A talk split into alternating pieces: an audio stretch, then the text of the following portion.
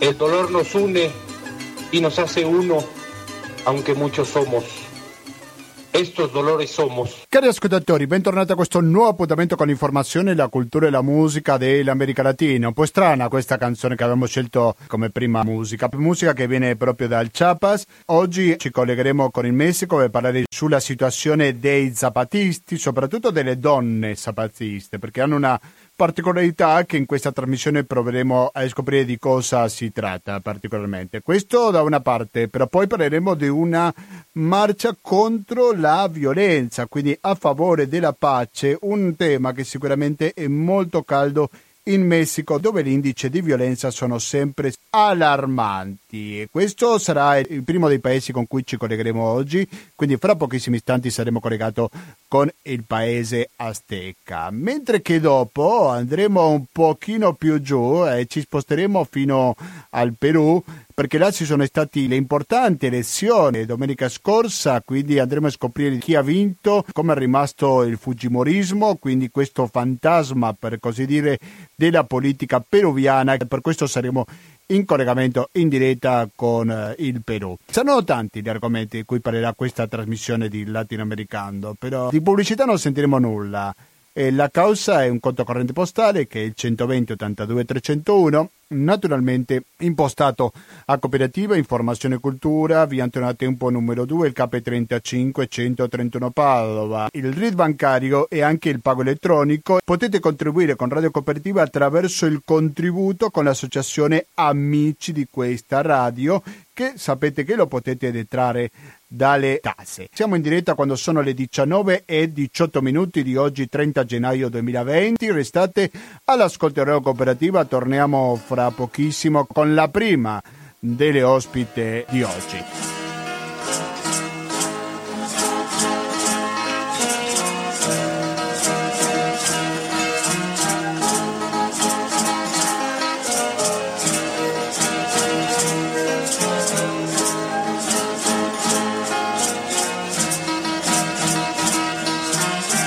Abbiamo appena sentito musica Tozil, musica tradizionale dei popoli originari. Prima avevo promesso, il nostro ospite probabilmente ha avuto un previsto, il discorso che in questo momento no, non riusciamo a contattarla, magari riproveremo più tardi. Però c'è un articolo che parla dell'argomento in cui volevo parlare con il nostro ospite, ovvero l'informazione afferma che un'autostrada che parte in due il bosco dei Pinos, ci sono stati circa 600 persone che hanno manifestato durante più di 80 chilometri.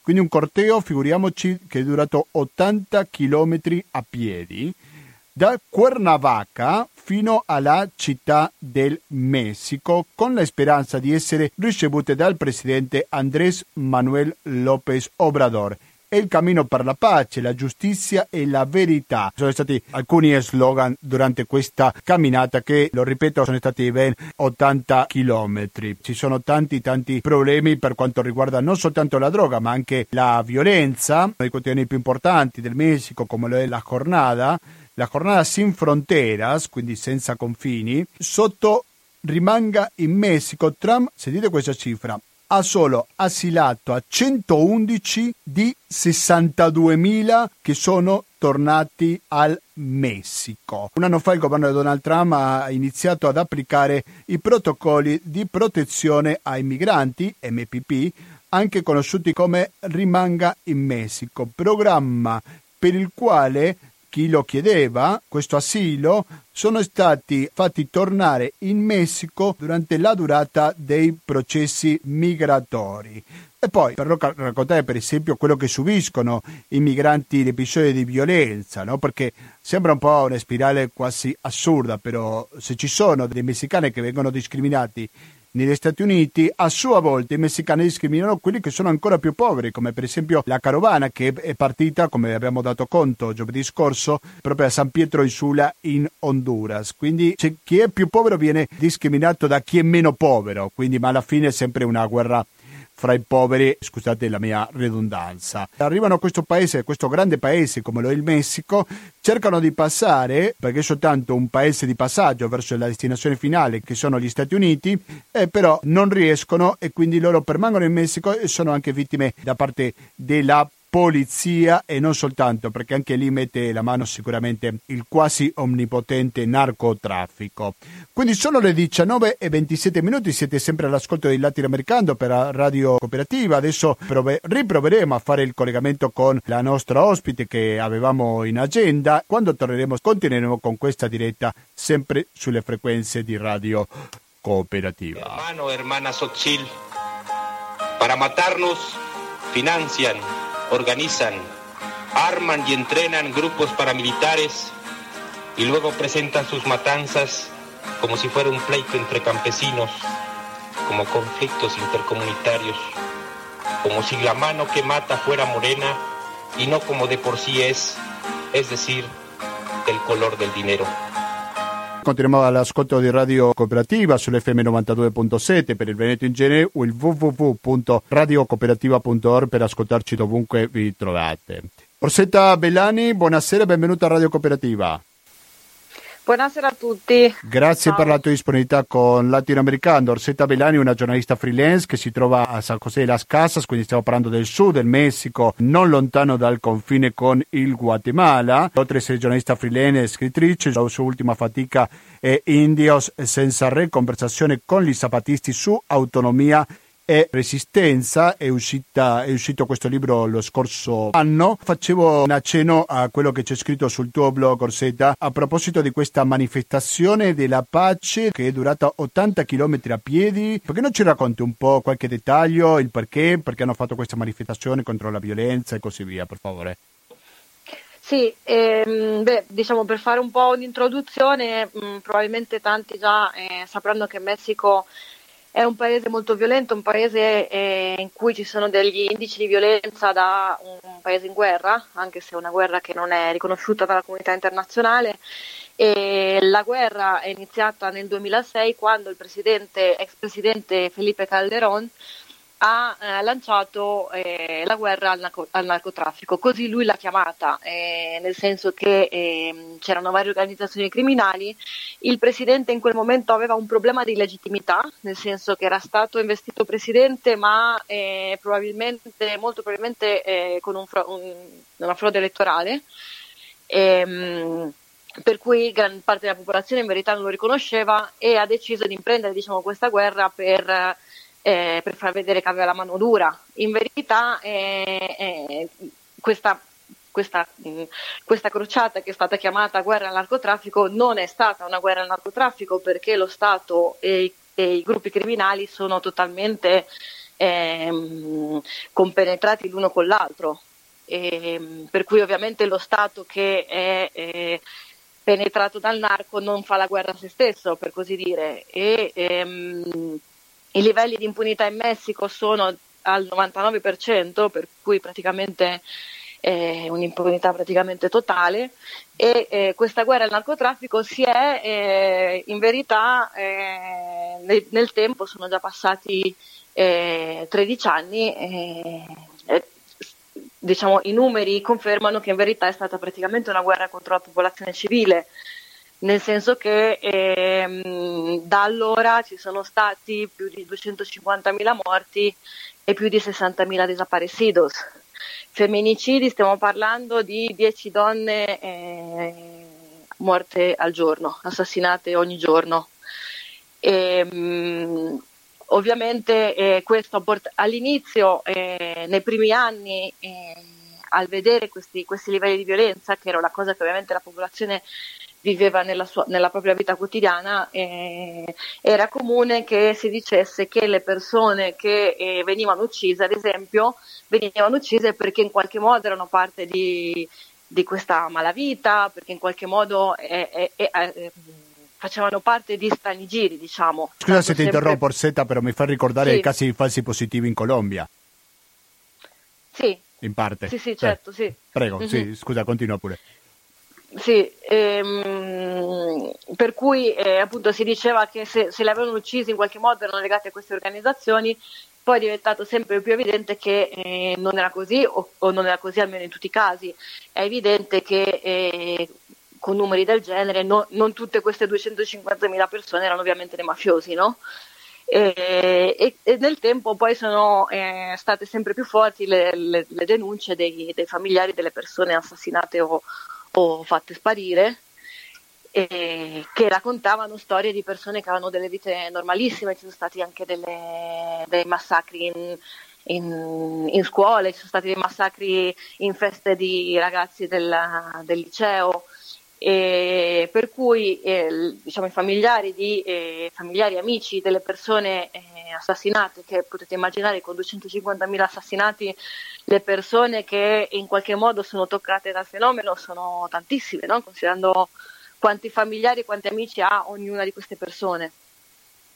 E appunto i familiari hanno iniziato a organizzarsi in collettivi, in organizzazioni e, e questo già da, dai primi anni, già dal 2007-2008 e poi nel 2011 eh, un poeta e giornalista che si chiama Javier Sicilia, eh, abbastanza conosciuto in Messico, eh, gli hanno ucciso il figlio. Nel momento in cui hanno ucciso il figlio di Sicilia eh, si è creato un, un, un, piccolo gruppo di persone al, intorno a lui che ha iniziato a fare delle piccole manifestazioni a Cuernavaca, che è la città cui, eh, in cui vive Javier Sicilia, eh, e queste, queste, manifestazioni sono andate piano piano crescendo. Fino a che eh, mi sembra fosse maggio del 2011 eh, Javier Sicilia e l'organizzazione che si era creata intorno a lui ha convocato una grande, ehm, una grande, manifestazione da Cuernavaca a Città del Messico, che sono più di 80 km a piedi, e in, questo, in, questa, in questa, occasione un sacco di persone vittime della violenza eh, di tutto il, paese, tutto il paese sono confluite a Cuernavaca.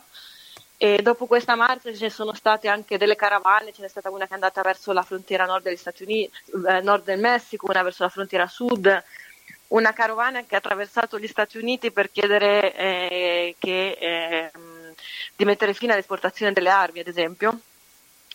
E, ehm, e, e appunto per ritornare alla tua domanda, eh, il fine settimana scorso questo movimento creato da Javier Sicilia ed altri che si chiama Movimento por la Paz con Justicia e Dignità dopo tanti anni, eh, dopo vari anni di silenzio, eh, è tornato a, a, manifestare. Per cui eh, fine settimana scorso c'è stata una nuova manifestazione sempre da Cuernavaca a Città del Messico. in questo caso è stata un po' diversa, nel senso che la manifestazione di nove anni fa, eh, la finalità era eh, visibilizzare eh, la violenza nel paese perché comunque era una cosa che mh, non era così, eh, diciamo, eh, non, non, non, tutta la, la, popolazione messicana aveva conoscenza di questo fatto o almeno aveva non aveva conoscenza magari del fatto che non succedeva solo nel proprio quartiere, no? cioè il fatto che fosse una cosa che, eh, che colpiva tutto il paese.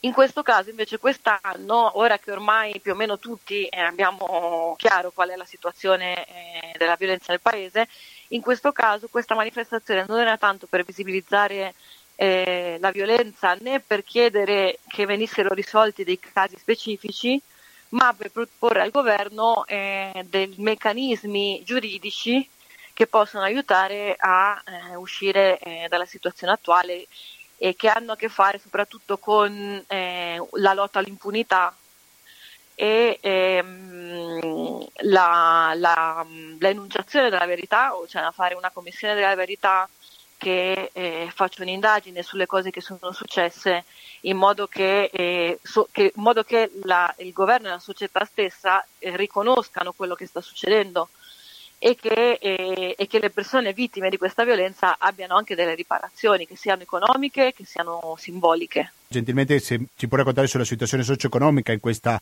parte del Messico e se questo non contribuisce per una situazione anche di repressione, quindi se si può fare un collegamento per così dire fra la repressione e la violenza con la situazione socio-economica della zona.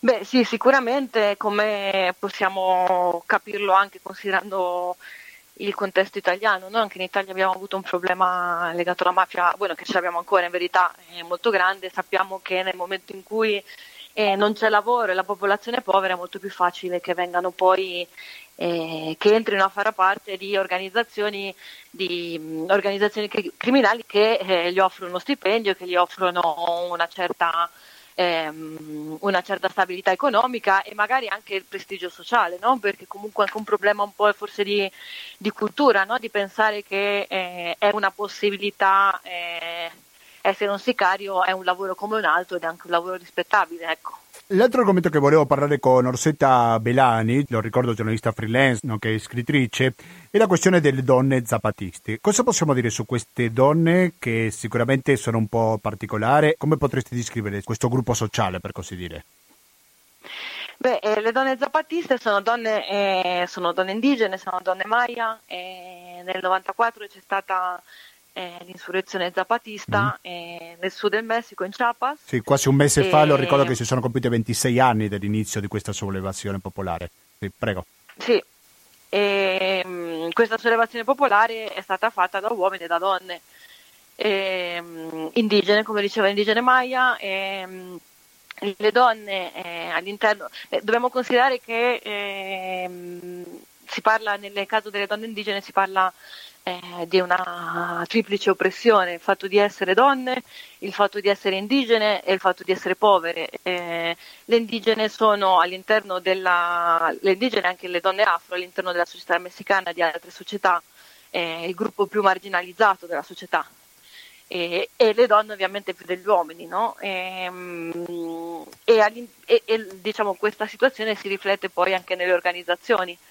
E mi riferisco al fatto che normalmente eh, le donne hanno un, un, ruolo diverso degli uomini all'interno dell'organizzazione, all'interno delle stesse organizzazioni si riflette la dinamica patriarcale e maschilista no? che, riflette, che, che esiste nella società.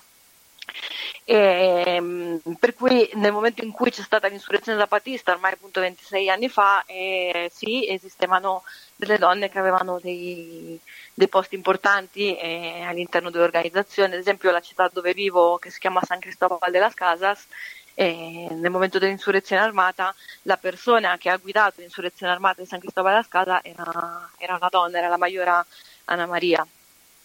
Eh, però eh, il ruolo delle donne all'interno del ZLN è sempre stato eh, diciamo, inferiore, per così dire, rispetto a quello degli uomini. Allo stesso tempo però eh, nel corso degli anni, come l'organizzazione zapatista ha ehm, implementato ehm, diciamo, un miglioramento vita, nelle possibilità di vita delle persone di cui ne fanno parte, ad esempio con l'apertura di cliniche autonome zapatiste, di scuole autonome zapatiste, con la creazione di un sistema di giustizia autonomo, eh, anche le donne zapatiste all'interno della propria organizzazione hanno lottato per migliorare eh, la propria condizione e la propria posizione, sia all'interno della propria vita eh, personale, della propria vita privata, che eh, all'interno del, degli incarichi eh, che gli vengono dati ehm, all'interno dell'organizzazione già nel 93, per cui prima del, dell'insurrezione, eh, perché il DZLN eh, per dieci anni ha agito diciamo clandestinamente. Eh, già nel 93 eh, le donne zapatiste hanno in qualche modo imposto la Ley Revolucionaria de las Mujeres, eh, mm. una, una, legge in dieci punti in cui eh, impongono al, alle persone che fanno parte del ZLN alcune regole, no? Eh, tra queste regole eh, e, e, queste regole poi nel corso degli anni eh, si sono andate eh, facendo prassi. Ti chiedo una risposta breve perché ci sta aspettando un'altra ospite dopo di te, eh, Orsetta, e sì. mh, c'è stata una donna che provava a essere candidata anche a presidente senza molte possibilità, però comunque ha lasciato un po' esposto no, questa lotta delle donne, giusto? Nel 2018, sì. se non vado errato. Nel 2000, sì, nel 2018 è eh. stato, sì. Mm. questa donna si chiama Mariciui e Mariciui aveva... Eh, no, Mariciui non è zapatista, Mariciui fa parte del Congresso Nazionale Indigena. Okay. Un, Grazie per la correzione. È uno, spazio, sì, è uno spazio di cui fanno parte varie organizzazioni indigene e che è promosso dagli zapatisti, per cui comunque sì, è molto vicino alle ZLN e c'è stato un momento in cui eh, il, diciamo, i popoli indigeni messicani, per, eh, non tanto per entrare nel, nel gioco elettorale, anzi diciamo, avevano molte critiche, molte critiche sul fatto, quanto per eh, visibilizzare il, il, i problemi legati soprattutto al, alla, alla, all'inquinamento delle terre, dei laghi, dei fiumi, al, alla spoliazio, al, al despojo, come si dice in italiano, il fatto che gli vengano tolti i loro terreni ad esempio per progetti estrattivisti, per mi, come per le miniere e altri progetti di questo tipo, eh, per diciamo, visibilizzare questa, questa situazione eh, durante la campagna elettorale hanno proposto una, una candidata. Una donna, il fatto eh. appunto di proporre che fosse, una, che fosse una donna indigena è stata una cosa che aveva dato molto...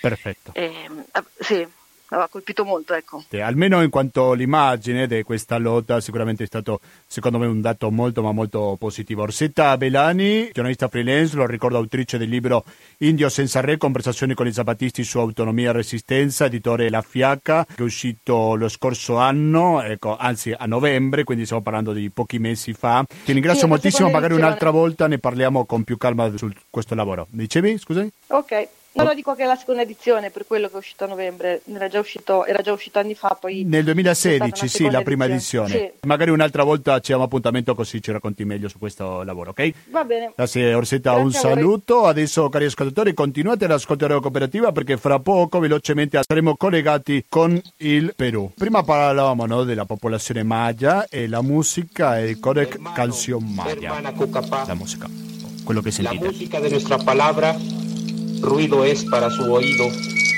y sus ruidos quieren convertir en música para nuestros oídos. Hermano, hermana mame, en rincón vivimos y en él nos arrinconan. Más pequeño y más pequeño es el aire que nos queda y el suelo y el cielo. Hermano, hermana, matrachinca, la historia es clara nosotros ponemos los muertos, la sangre, el dolor, nuestras casas y campos destruidos, nuestra gente muerta muriendo, muertes mortales. 19.50 minuti, siete sempre all'ascolto di Radio Cooperativa, siamo in diretta. Parliamo delle elezioni in Perù, però non è una situazione molto semplice. Se parliamo delle elezioni peruviane, il voto è stato molto frammentario. Ha vinto un partito di centrodestra che si chiama Acción Popular, che ha guadagnato più voti, ma sapete con quale cifra? 10%. E quindi questo la dice lunga della complessità della politica peruviana perché ci sono tanti partiti, no? Quindi un'elezione molto frammentate. Janet Camera, buonasera e benvenuta a Radio Cooperativa. Buonasera. Benvenuta, no, bentornata, perché lo ricordo magari chi è che ci ascolta dall'inizio di questa trasmissione, or- ormai 14 anni or sono, perché stiamo parlando del dicembre 2005, Lianet c'era presente, ci ha accompagnato le prime trasmissioni, per altri impegni non ha potuto continuare in questi microfoni, però quindi stiamo parlando di molti anni fa. Dunque, Lianet si trova in questo momento in Cusco, il Perù. Ecco, ma come potresti descrivere questo esito elettorale, Lianet?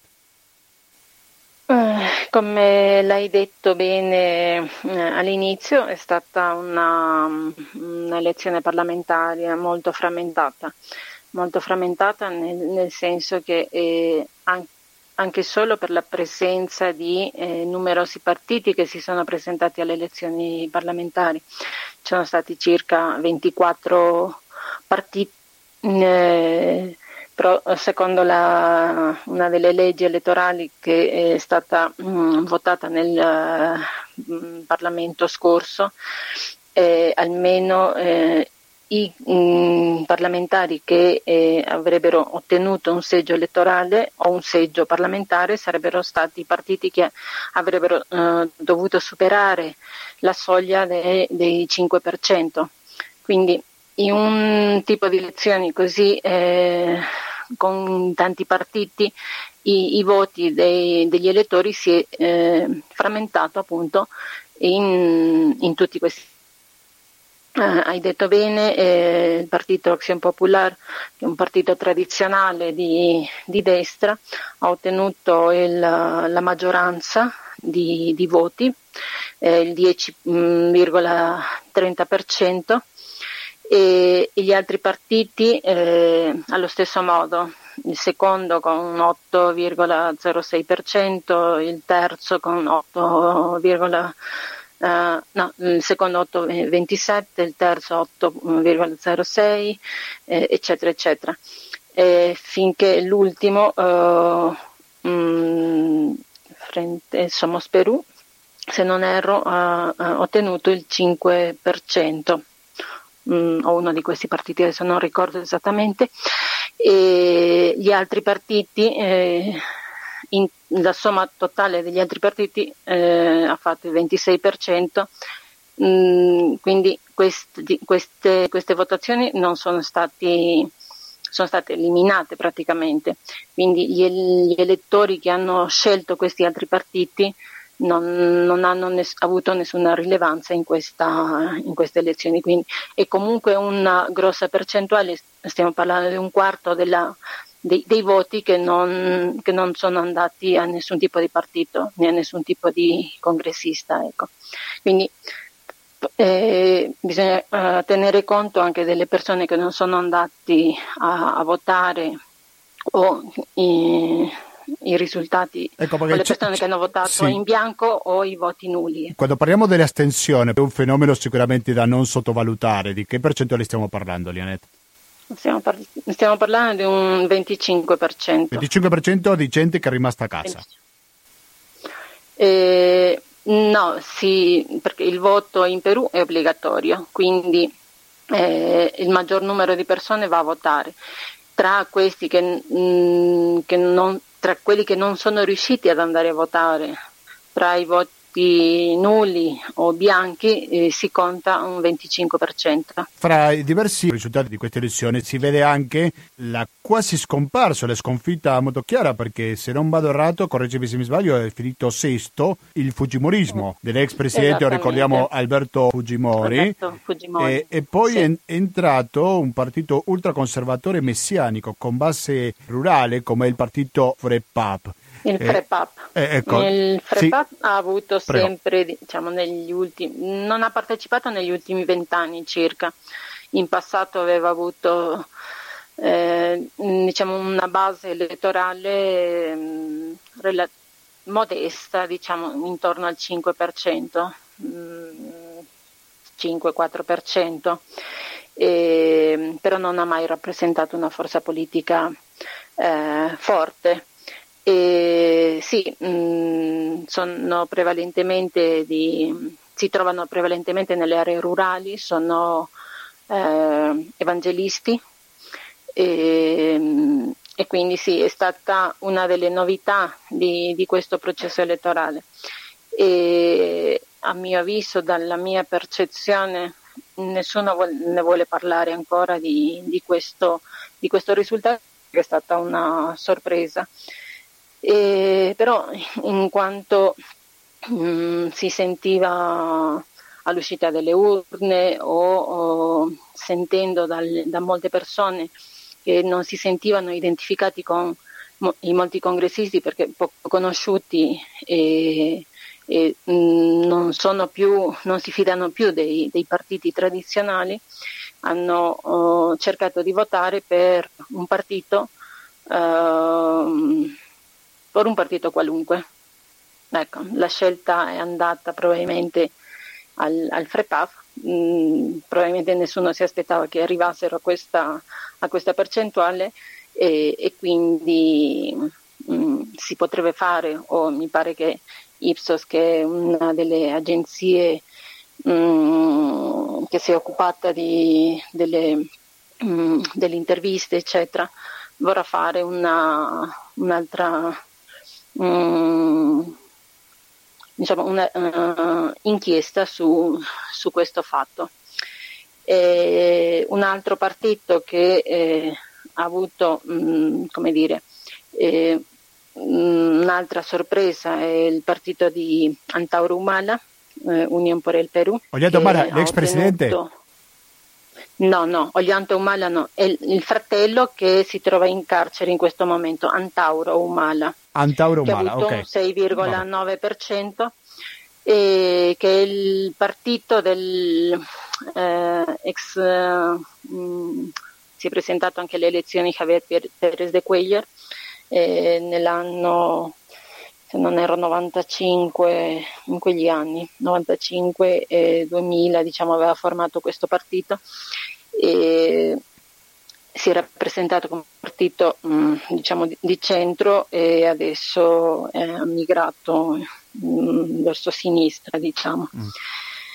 Anche in questo caso era molto nelle, la settimana precedente alle elezioni aveva un, una percentuale molto bassa sui 2,5% massimo 3 e poi ha ottenuto eh, il 6,9% e porterà almeno 17 parlamentari al congresso. Sì. sì eh, no, queste bu- sono alcune delle, alcuni delle risultati. Allora, ti farò d- due domande magari elementari che forse eh, faccio mia colpa, dovevo farti prima. Perché sono state elezioni straordinarie? E poi dall'altra... Allora, sì, vai, tanto rispondimi questa, poi ti faccio sì, l'altra. Sì. Prego. Ok, allora eh, molte persone sicuramente avranno sentito de, mh, mm, degli sconvusalamenti in tutta America Latina a, a partire da uh, agosto dell'anno scorso. E Perù non è rimasto indietro su questo, su questo fronte politico e eh, il Parlamento precedente è stato sciolto dal, dal presidente Viscarra. E le motivazioni in una dura lotta diverse. fra il potere esecutivo la, e il potere parlamentare, lo ricordiamo. Mm, sì, non solo, la poca istituzionalità del, eh, del, de, delle istituzioni stesse, la, eh, la, qui si chiama la fiscalia, quindi la, sì, la procuraduria eh, forse. Potere, il, sì, eh, tutto il potere eh, giudiziario eh, era stato compromesso dal, dal partito uh, di, di, Keiko Fujimori. E, e, anche per questo motivo si potrebbe dire che adesso uh, si è trovato con pochissimi voti perché se eh, pensiamo alle elezioni scorse alle elezioni presidenziali Keiko aveva ottenuto più del 36% quindi un ampio margine rispetto a quello di adesso che ha perso un sesto, possiamo parlare di un sesto perché ha ottenuto sì. il 6%. Sì. E, e, quindi poi le, gli atti di corruzione eh, che sono stati debellati per uh, le operazioni di Odebrecht. Eh, che ha colpito eh, anche in cui sono stati coinvolti diversi presidenti parlamenta- parlamentari, tanti politici, eccetera. Mm. E non solo in diciamo Perù, perché lo ricordiamo questo... che è tutto partito dal Brasile, questo eh, scandalo che poi si è sparso a altri si paesi. Si è diffuso in altri paesi, paesi che è ancora, è ancora in indagine, non so a, a, che punto sia in altri paesi. Qui si sta andando avanti molto, molto bene perché sono stati eh, eh, debellati molti, molti politici coinvolti. Sì, e va ricordato che tutti gli ex presidenti del Perù sono o in carcere o c'è il caso anche di un suicidio? O con processi. O processi. Sì, o con processi elettorali, sì. sì eh, quindi... mm, compresa la candidata o ex candidata Keiko Fujimori, mm. la figlia di, dell'ex di presidente. E, sì, mh, mm, probabilmente anche questo fatto ha fatto scemare le, i voti per, per, per questo partito perché adesso mh, mm, è anche una delle questioni principali di questa settimana, il 28 è tornata a, eh, dalla lettura del giudice, e gli è stato dato altri 15 mesi di prigione mm, preventiva e in questi mesi dovrà, si dovrà andare in processo mh, mm, per atti di corruzione mm. e si dai risultati dalla lettura del, di tutto il processo si, sì. mh, mm, sembra che le possano dare 20, da 20 a 24 anni. Eh sì, molto chiaro. Allora, prima di salutarci, perché so mm. che hai diversi impegni, Lianed, ti chiederò per cosa succederà con il governo da adesso in poi, dopo queste elezioni. A mio avviso sembra un po' complessa la, la situazione, molti i congressisti che verranno eletti eh, o che assumeranno l'incarico eh, tra un mese e mezzo circa. Eh, molti son, si sono com- impegnati nel cercare di dialogare con, le, con gli altri partiti per cercare una, mh, di dare a questo anno e mezzo di, di governo diciamo, le, la, la, fiducia per, per, andare avanti.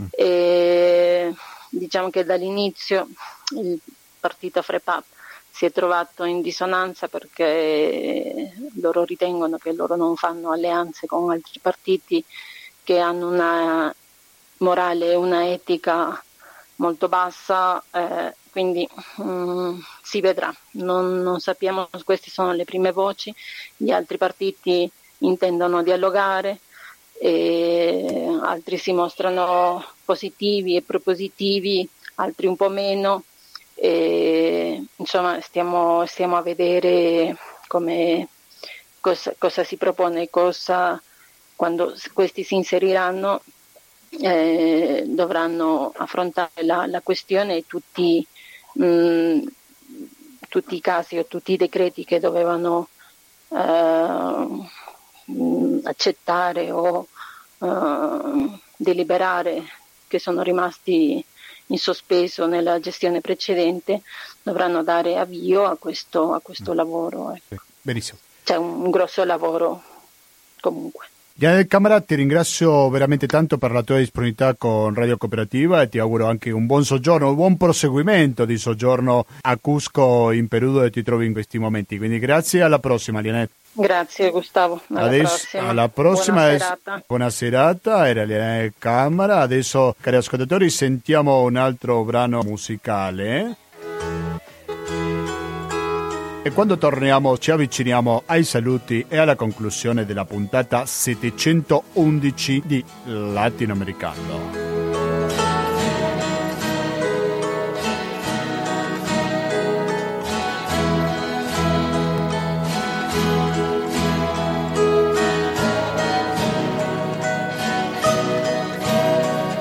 Cari ascoltatori, sono le 29 minuti, è arrivato il momento di salutarci, però prima volevo raccontarvi questa notizia abbastanza recente, però che ha qualche precedente negli ultimi giorni. Mi sto riferendo a quello che sta succedendo in Brasile, dove ci sono in corso piogge violentissime, almeno una trentina di morti, quindi una trentina di morti per le piogge, secondo l'agenzia Scanews, da conto che di almeno 30 i morti, 7 i feriti e 17 dispersi il bilancio delle vittime di una violenta tempesta che da giorni interessa lo Stato brasiliano di Minas Gerais, dove le violenti piogge hanno causato frane e inondazioni. Secondo i dati forniti dall'autorità, le località colpite dalla perturbazione sono una trentina e oltre 3.000 persone sono state costrette ad abbandonare le proprie abitazioni. Poi ci sono anche sì, delle immagini che arrivano da Belo Horizonte, dove i missionari della comunità di Villareggia hanno attivato una catena di solidarietà per aiutare le persone colpite. E adesso sì, dobbiamo salutarci perché ormai sono le 20 e 10 minuti di questa trasmissione che, lo ricordo, si sente ogni giovedì dalle ore 19.10 fino a questo momento.